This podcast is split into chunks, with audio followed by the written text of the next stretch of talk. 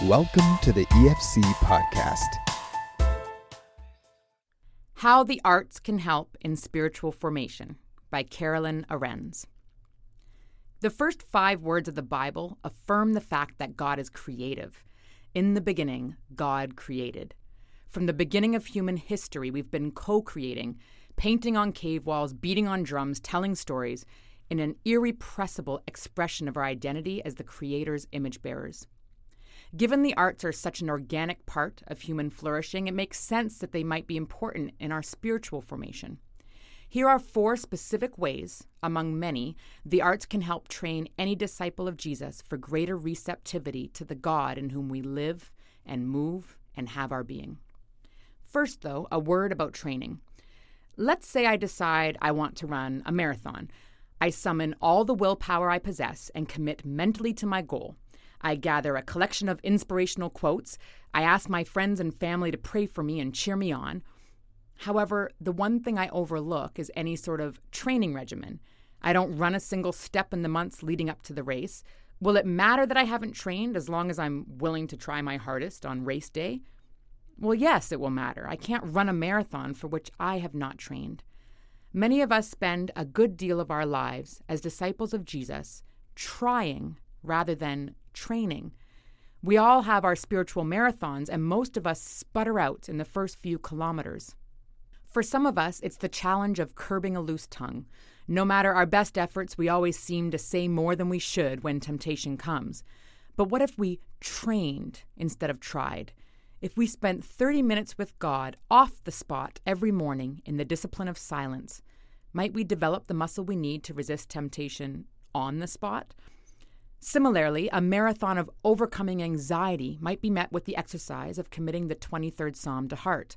The strength needed to resist pride could be developed through a regular routine of secret service to others. The self denial needed to silence the clamor of an addiction might be gradually cultivated in a rhythm of once a week fasting from food.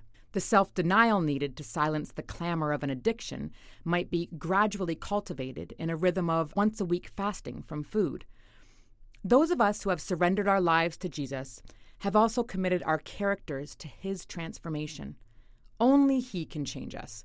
But there are ways we can cooperate, ways we can open ourselves up to his spirit, ways, like the Apostle Paul, we can go into strict training and run in such a way as to win the prize. Christians who have taken seriously the invitation to train for Christlikeness over the past two millennia commend to us a regimen of spiritual disciplines.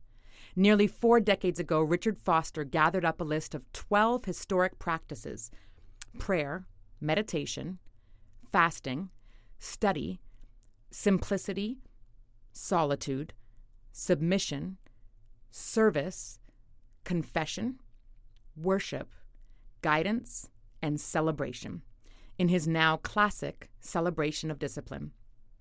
To Foster's list, we might add any other exercise that helps us deepen our friendship with God and open us up to His transforming power. Yours could include mountain biking, journaling, gardening, playing with your kids, or anything else that helps you practice God's presence. The possibilities are as limitless as the God who draws us into relationship with Him. Think about a few ways you might train instead of try in your walk with God. As you hone your personal list of potential spiritual disciplines, let me challenge you to consider how the arts can help us cooperate with God in His desire to transform us. I'm going to explore four ways, of many, the arts are important in our training to follow Jesus. Number one, the arts help us train to pay attention. Whoever has ears, let them hear. Matthew 11:5. We live in a world of relentless stimuli and input. Even before the advent of Wi Fi, Henri Nouwen diagnosed our problem in Making All Things New, an invitation to the spiritual life. He noted how we live with so much noise, both in our environments and in our own heads, that we struggle to hear God. In the ensuing chaos, our lives become absurd, a word we get from the Latin word surdus, meaning deaf. When, however, we learn to listen, our lives become obedient lives. The word obedient comes from the Latin word audire, which means listening. A spiritual discipline is necessary in order to move slowly from an absurd to an obedient life, from a life filled with noisy worries to a life in which there is some free inner space where we can listen to our God and follow his guidance. As a follower of Jesus, I want to develop eyes and ears that detect his presence and movement in the world around me, but simply trying harder to see and hear him will not do. The arts, in concert with classic disciplines like silence and solitude, can be important allies in training to pay attention. Carefully listening to a great piece of music, especially one that is initially challenging or foreign, is a powerful way of disciplining our hearing, much the way engaging with a work of visual art trains our sight. Maybe the scent of incense or lilacs discipline our sense of smell. Could rough wood or cool marble rehabilitate our sense of touch? Might the culinary arts retrain our taste buds to savor food which will both nourish and delight? Only God can release us from spiritual deafness and blindness.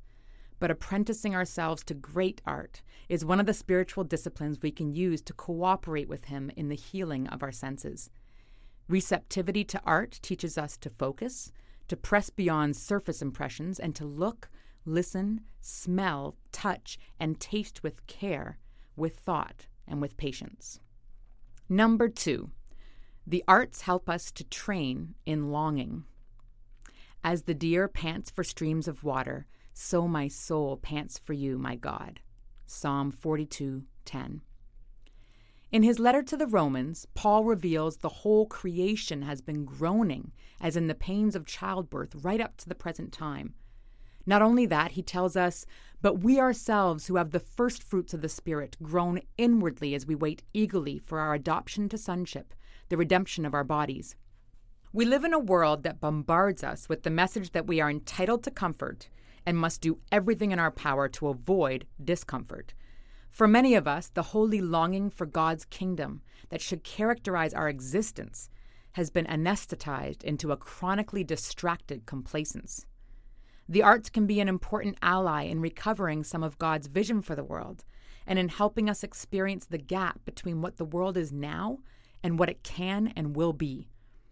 Why do truly breathtaking things bring tears to our eyes? Why does intense beauty actually hurt a little?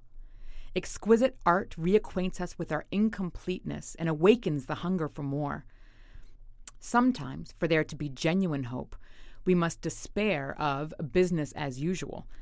In pursuing Christ, creating art, exploring life at the intersection of faith and creativity, Gary Molander makes just this sort of case. Art not only communicates truth, it also creates emotional uprisings. In this way, art opens, then resolves nothing. It gives people the chance to sit, to contemplate, and to experience a wider variety of emotions. I mean, rather than causing us to leave church with a smile, what if God's will is for us to sit in our own personal pond of holy agitation the whole morning and actually experience the ache of seeing no way out?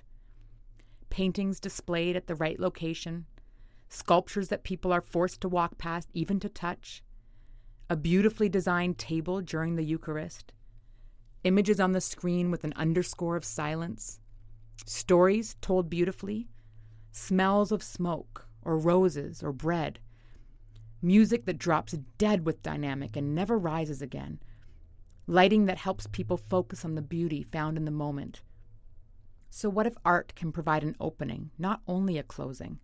What if every week your church had the ability to drop a beautiful piece of art into the worship experience and just to let it sit there? Using art like this isn't the opposite of using art to communicate truth. It's actually the beautiful sister many of us have never met.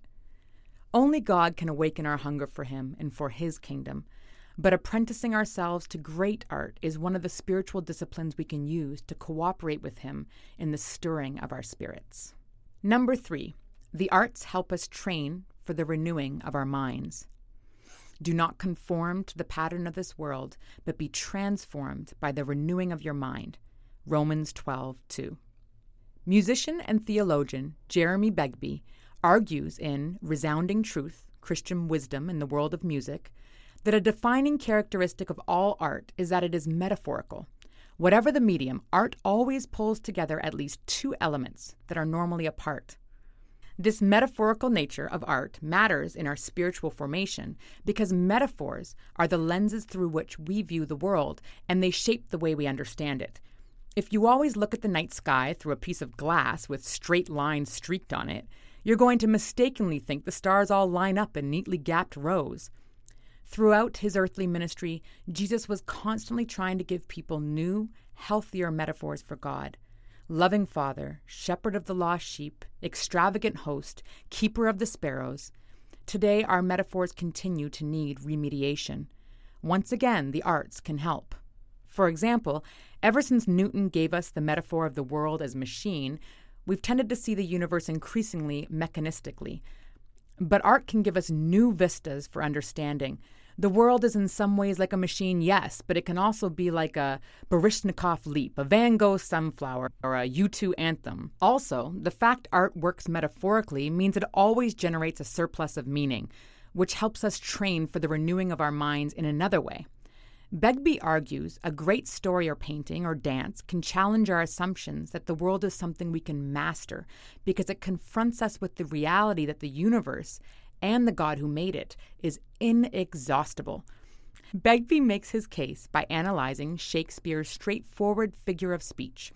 Juliet is the sun. If we wanted to translate that metaphor into propositional language, we'd have to flatten it into a singular meaning. Juliet seems to glow, or Juliet makes me warm, or Juliet gives me life. But if we leave the metaphor intact, we enjoy a richness of meaning that is irreducible. It contains very specific meaning, but that meaning can't be exhausted. We need our minds and imaginations to be renewed, disciplined, because of our tendency to reduce the world into more manageable dimensions. Author Ronald Rolheiser suggests in The Shattered Lantern Rediscovering a Felt Presence of God that when we attempt to flatten out reality in this way, we suffer from a low symbolic hedge that drains the meaning out of experience, he asks us to imagine a middle aged man beset by chronic back pain. What does this pain mean? It can mean that he has arthritis, a medical symbol, or it can mean he is undergoing some midlife crisis, a psychological symbol, or it can mean that he is undergoing the paschal mystery, that this is his cross, a religious symbol, or it might mean all three. The symbols with which we enter and interpret our experience can be low, suffering arthritis, or high, being part of the paschal mystery. Art, religious or otherwise, can contribute powerfully to the life of the Spirit by inviting us to make explicit the multiplicity of meaning implicit in ordinary life. Only God can transform us through the renewing of our minds. But apprenticing ourselves to great art is one of the spiritual disciplines we can use to cooperate with Him in the sanctifying of our imaginations. Number four, the arts help us train to appreciate things, and especially people, for more than their usefulness. One thing I ask from the Lord, this only do I seek, that I may dwell in the house of the Lord all the days of my life, to gaze on the beauty of the Lord and to seek him in his temple. Psalm 27 4. Many pieces of art have a practical purpose. Think of a crystal water jug or a richly elegant pen. But usually, what helps us identify art as art is the fact that we appreciate it for more than just its usefulness. We value it purely for its aesthetic qualities. In this sense, art is extra utilitarian. The stubborn streaks of both pragmatism and narcissism in our culture pushes us towards utilitarianism. They make us highly prone to see other things, and especially other people, only in terms of how they map onto us and our perceived needs. We tend to pursue relationships that can fill particular roles in our lives, teach us something, or improve our professional or social standings. We can try, of course, to pay attention to others for who they really are, but the arts can help us train to appreciate things and people on their own terms. Only the God who takes note of every sparrow and knows the hairs on our heads can give us eyes to see every creature the way He does. But the arts can and should be means of grace given to us by the master artist that help us learn to attend to his image in every single one of his image bearers. It is us, after all, whom God considers his work of art. Carolyn Arends is a Vancouver based recording artist, Faith Today columnist, author, and director of education for Renovare.